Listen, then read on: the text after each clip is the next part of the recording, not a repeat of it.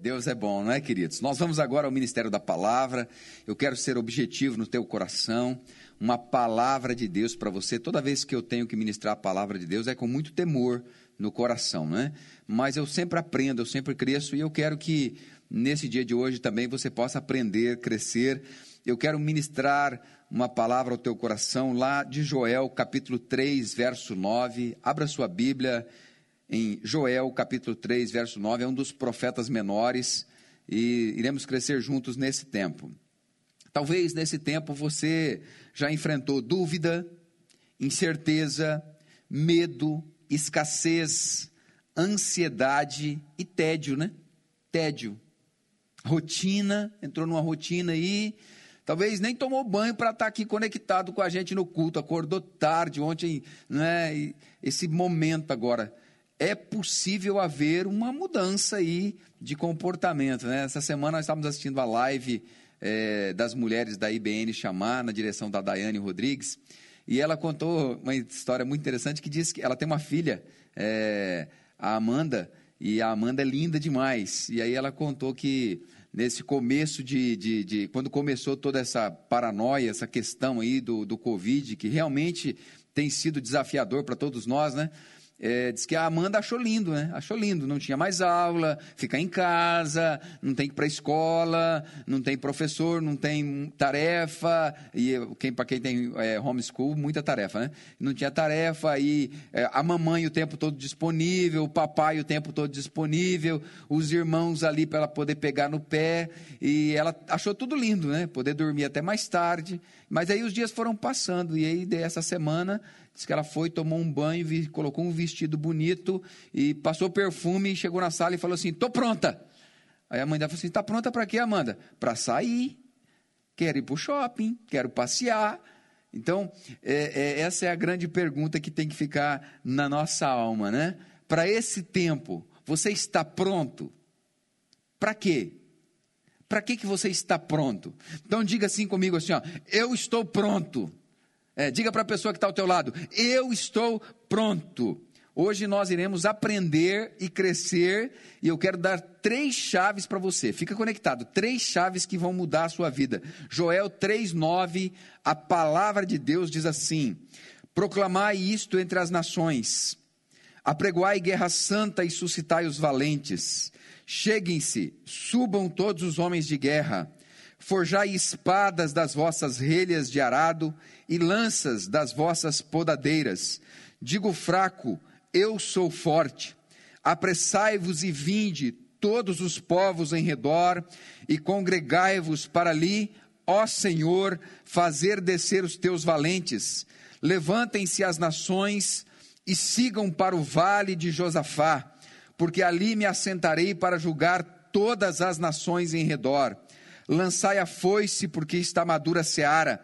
Vinde, pisai, porque o lagar está cheio, os seus compartimentos transbordam, porquanto a sua malícia é grande. Multidões, multidões no vale da decisão, porque o dia do Senhor está perto, no vale da decisão. O sol e a lua se escurecem, e as estrelas retiram seu resplendor o Senhor brama de Sião e se fará ouvir de Jerusalém, e os céus e a terra tremerão. Mas o Senhor será o refúgio do seu povo e a fortaleza dos filhos de Israel. Sabereis assim que eu sou o Senhor, vosso Deus, que habito em Sião, meu santo monte, e Jerusalém será santa, estranhos não passarão mais por ela. Feche teus olhos, Espírito Santo ministra a tua doce, bendita e preciosa palavra no nosso coração e fala conosco nesta manhã, em nome de Jesus. Amém e amém. Eu poderia pensar com você sobre a questão do suficiente. O salmista, no Salmo 37, ele declara que eu jamais vi o justo desamparado, nem sua descendência a mendigar o pão. Eu poderia falar com você também sobre o Deus provedor, né? Isaías 64, 4. Desde a antiguidade ainda não se ouviu, nem com o ouvido se percebeu e nem com os olhos se viu, Deus além de ti, que trabalha para aquele que nele espera. Em nome de Deus, quantas guerras houveram. No entanto, Jesus fez mais com o amor do que com a espada.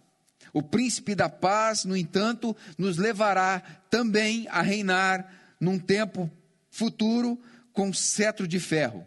Lembrando o Salmos 2:9, João declara em Apocalipse 2:26: Ao vencedor que guardar até o fim as minhas obras, eu lhe darei autoridade sobre as nações e com cetro de ferro as regerá e as reduzirá a pedaços como se fossem objetos de barro. Talvez seja aí caminho para o fim dos tempos, talvez seja o apocalipse. Queridos, é um tempo que nós temos que orar como sempre oramos. É um tempo que temos que jejuar como sempre jejuamos. E é um tempo que a igreja continua se posicionando como se fosse a igreja do Senhor e como ela sempre foi. Se fôssemos falar de escatologia, aqui em Joel nós temos um resumo de um panorama escatológico. Joel é um dos profetas menores que possivelmente viveu e escreveu pós-exílio, aproximadamente 400 antes de Cristo, e Pedro em seu sermão é, lembra as palavras do profeta e declara em Atos 2:17. E acontecerá nos últimos dias, diz o Senhor, que eu derramarei do meu espírito sobre toda a carne, Vossos filhos e vossas filhas profetizarão, vossos jovens terão visões e sonharão vossos velhos, até sobre os meus servos e sobre as minhas servas derramarei do meu espírito naqueles dias e profetizarão. Mostrarei prodígios em cima no céu e sinais embaixo na terra: sangue, fogo e vapor de fumaça. O sol se converterá em trevas, a lua em sangue, antes que venha o grande e o glorioso dia do Senhor. E acontecerá que todo aquele que invocar o nome do Senhor será salvo. Está lembrando o profeta Joel? E o livro do profeta Joel, ele é dividido em duas partes. O primeiro e o segundo capítulo, que parece que não tem nada a ver com o terceiro, mas eles se completam. E o profeta Joel, ele fala que Deus vai restituir os anos que foram consumidos. E eu quero declarar para você que, ainda que você não esteja vendo, Deus é um Deus de restituição. Deus é um Deus de paz, Deus é um Deus de amor, de alegria. Agora, quando será a vinda do Senhor? Nós não sabemos, queridos.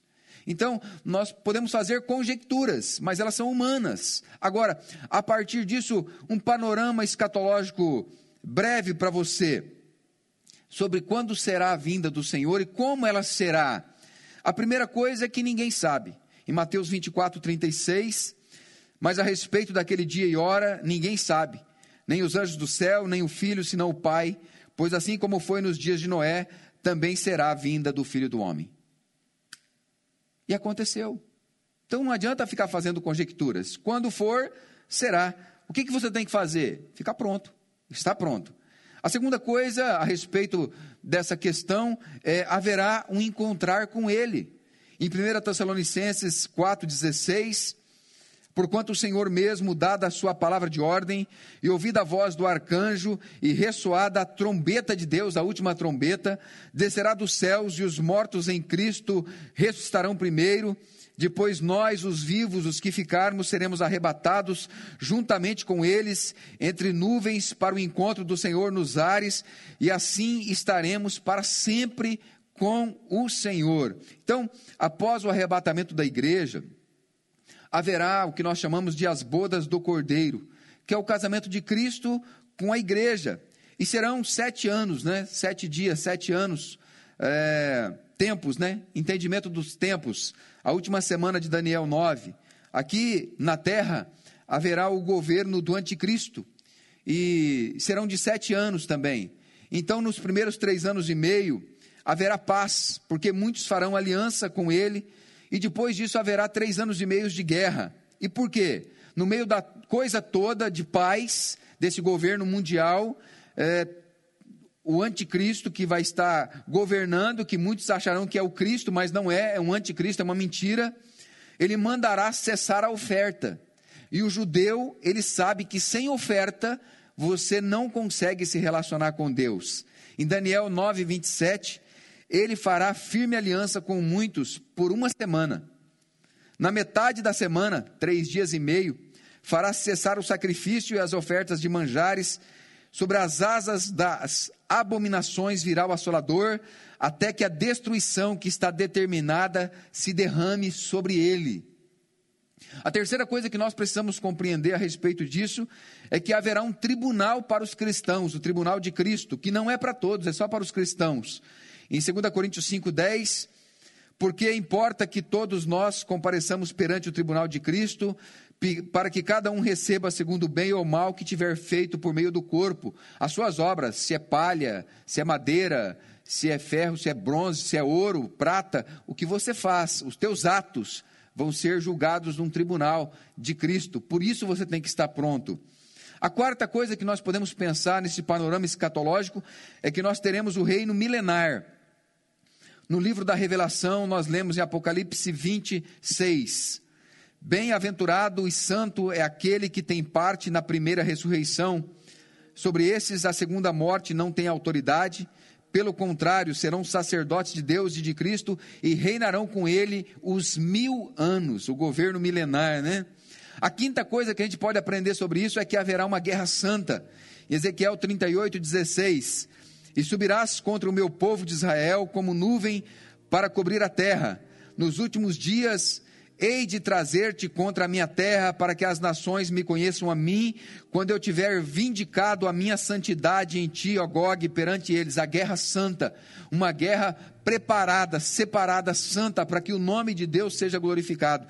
Em Apocalipse 20, verso 7, quando, porém, se completarem os mil anos, Satanás será solto da sua prisão e sairá a seduzir as nações que há nos quatro cantos da terra, Gog e Magog, a fim de reuni-las para peleja. O número dessas é como a areia do mar. Marcharam, então, pela superfície da terra e sitiaram o acampamento dos santos e a cidade querida. Desceu, porém, fogo do céu e os consumiu. Agora, esse fogo do céu pode ser meteoro, pode ser fogo literal, pode ser bomba, é uma guerra. Vai haver uma guerra. Você tem que estar pronto. Você está pronto. É isso, queridos. A sexta coisa que nós precisamos compreender é que então haverá uma recompensa: céu ou inferno. Eternidade nós estamos falando.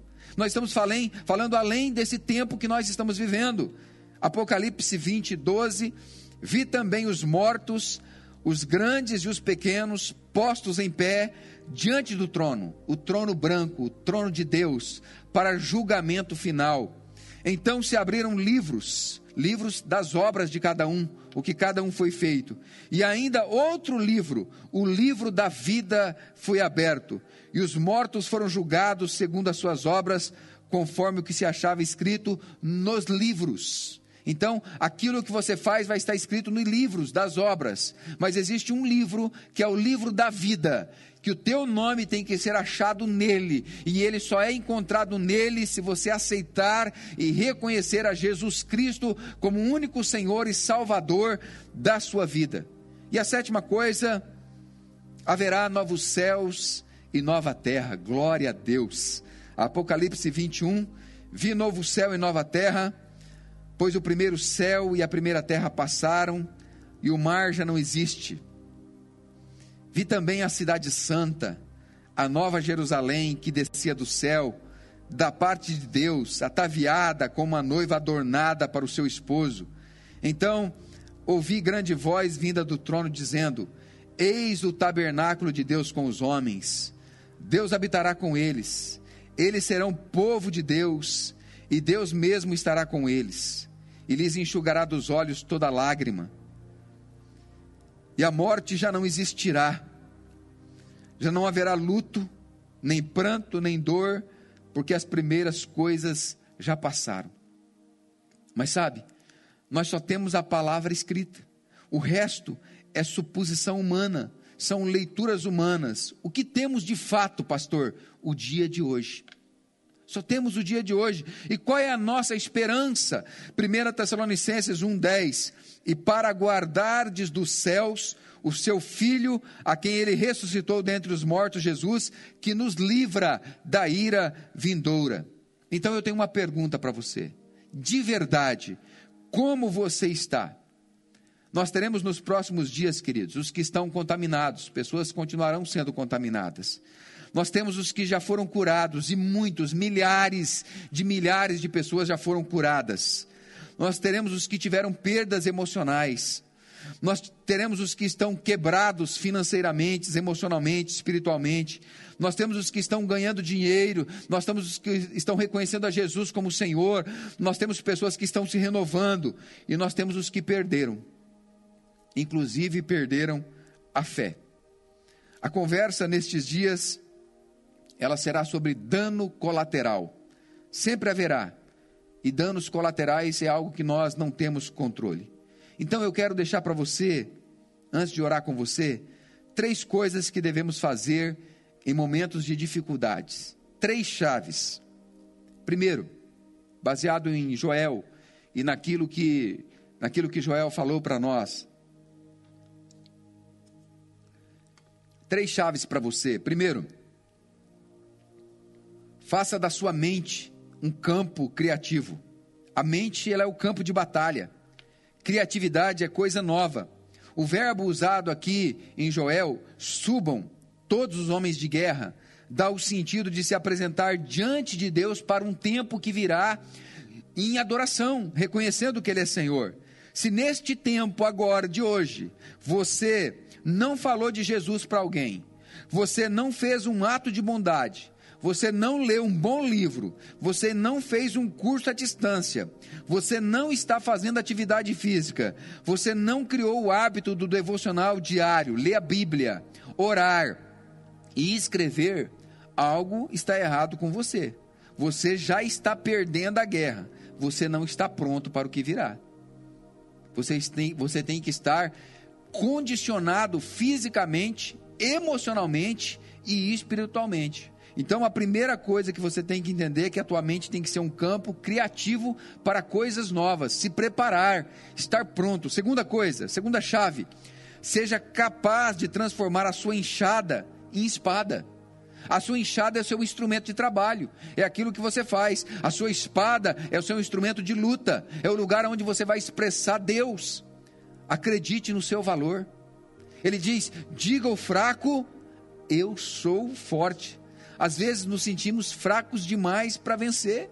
Às vezes nós olhamos para uma situação e fala, pastor, eu não dou conta, eu não consigo, eu estou fraco, eu não tenho mais força. O verbo usado aqui de forjar tem o mesmo sentido de pisar, usado em Deuteronômio 9, 21, quando ele fala, de, quando Moisés fala do que ele fez ao bezerro de ouro, ou seja, destruir da sua vida aquilo que te separa da santidade de Deus e fazer disto uma arma de batalha em favor do Senhor.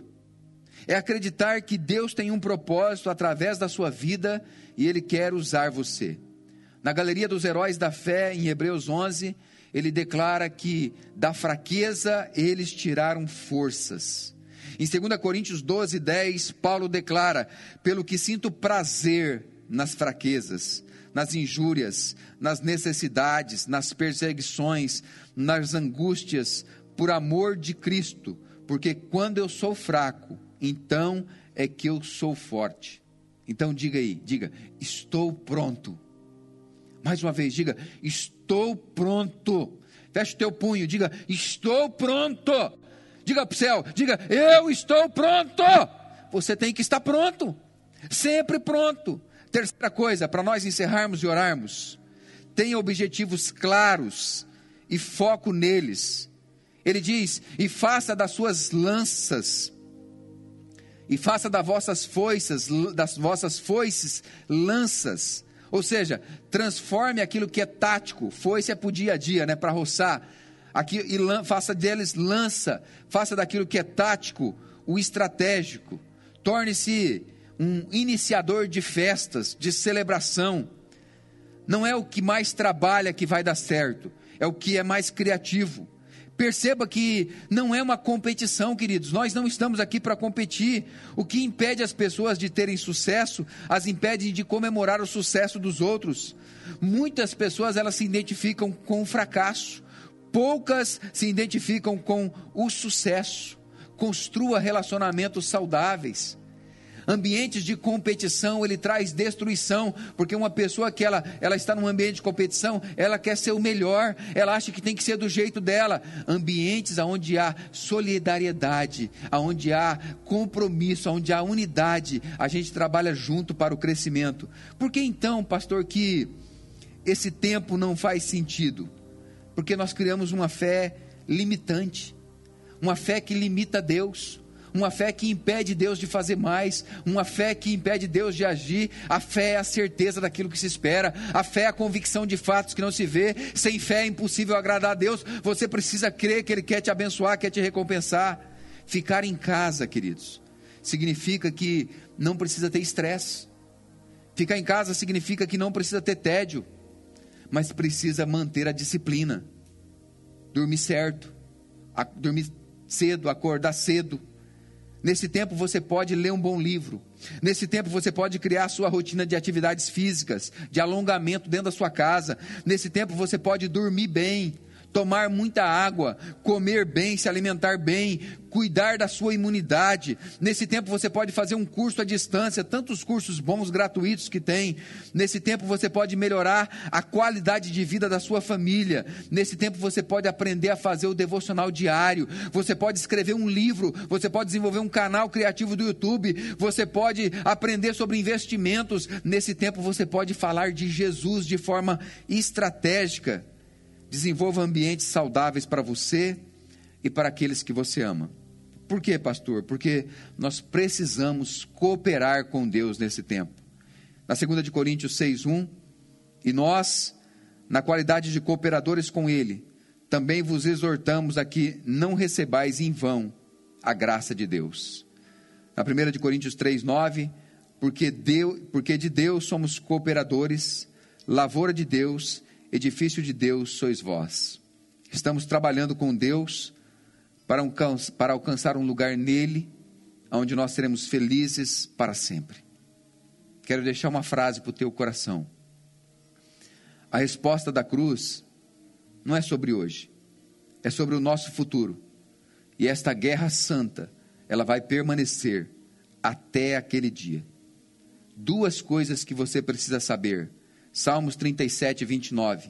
Os justos herdarão a terra e nele habitarão para sempre. Mas não é esta terra, não é essa aqui, é a nova terra que ele vai fazer conforme a sua palavra. Nesse tempo nós precisamos nos refugiar e confiar nele, porque o Salmo 37 e 39 vem do Senhor a salvação dos justos. Ele é a sua fortaleza no dia da tribulação.